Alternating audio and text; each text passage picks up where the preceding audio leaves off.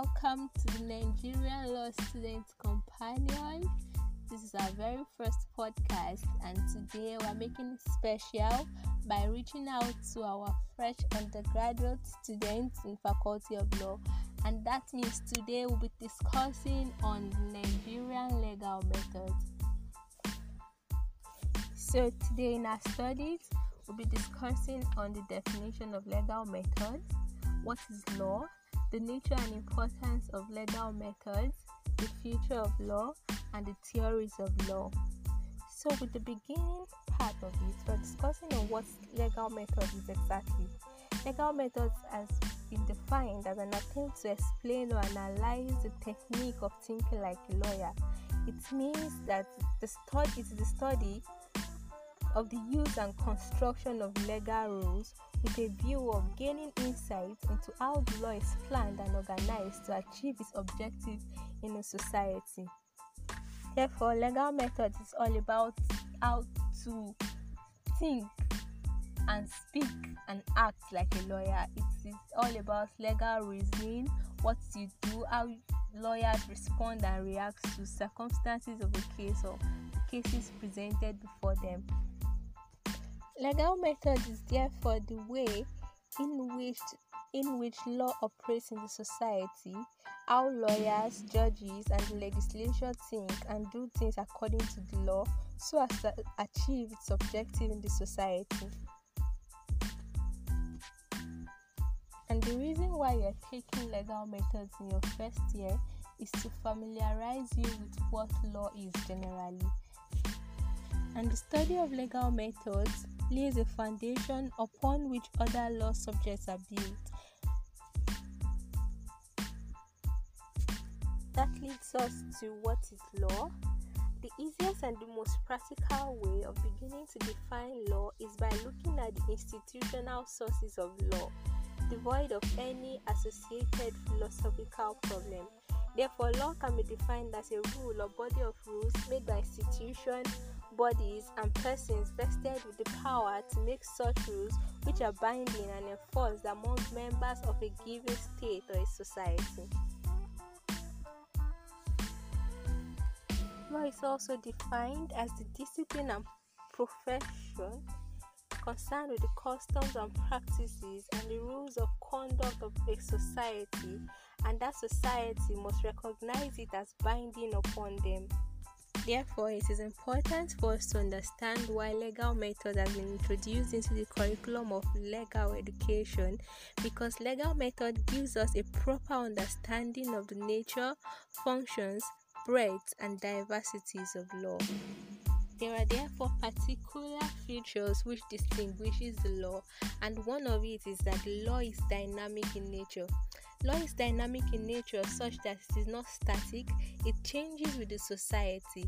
Where there is a new change in the society, the law changes and evolves with every change that comes in the society, and there are new laws guiding every practices that occurs in the society, such that the laws that were governing an act in the year 1905 no longer governs the same act in the year 2020 law is also a body of rules.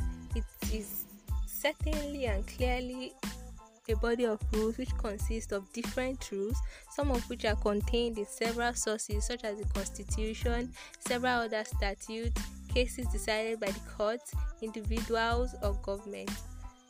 Another feature of law is that it is normative in character it prescribes how activities should be carried out. It says that activities should be carried out in a particular or a specific way. Another one is that the law has an element of coercion. It has an element of coercion in that it comes with sanctions which are enforceable. The law is also man made because man develops the rules that will guide his conduct.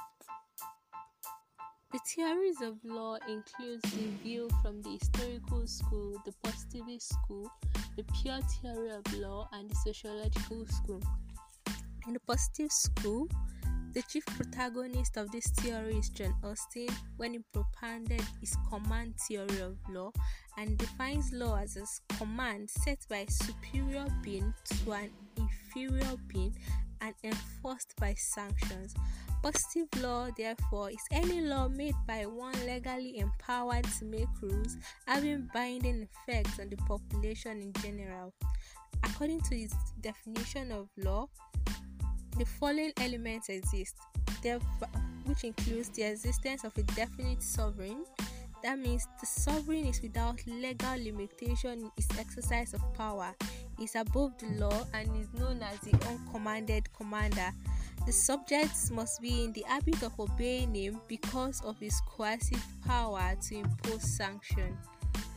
The other school of thought is the pure theory of law, and this school of thought is propounded by Hans Kelsen.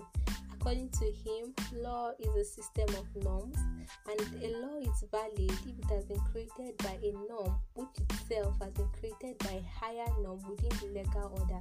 This is relating to the ground norm. Therefore, the logical connection of norms in this order will continue until we arrive at a non law created entity. While other norms generated from the ground norm, their validity is traceable to it. The origin of validity of the ground norm is, however, not traceable to any norm. The ground norm is therefore referred to as the Constitution, where other laws derives its own law from. Another theory is also the historical school, which was propounded by Savigny. And in his theory, there's what is called the spirit of the people, which is the Volksgeist.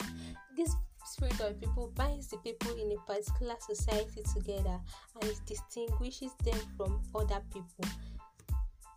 Therefore, for a law to be valid, it must be a good understanding of the history of the people. It must accord with the history and the way of life of the people. Therefore, the customary rules of the people must be fair. It must not be repugnant to natural justice, equity, and good conscience. It must not be contrary to public policy, and it must not be incompatible with any law for the time being enforced.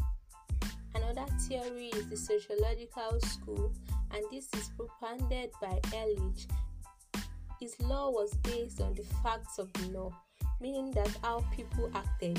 According to him, there's a relationship between law and conduct, and that each affected the other.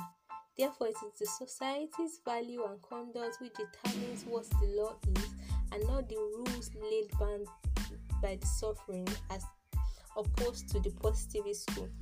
So he says that one should go to the society to appraise how that law is obeyed, ignored, executed, modified, or supplemented.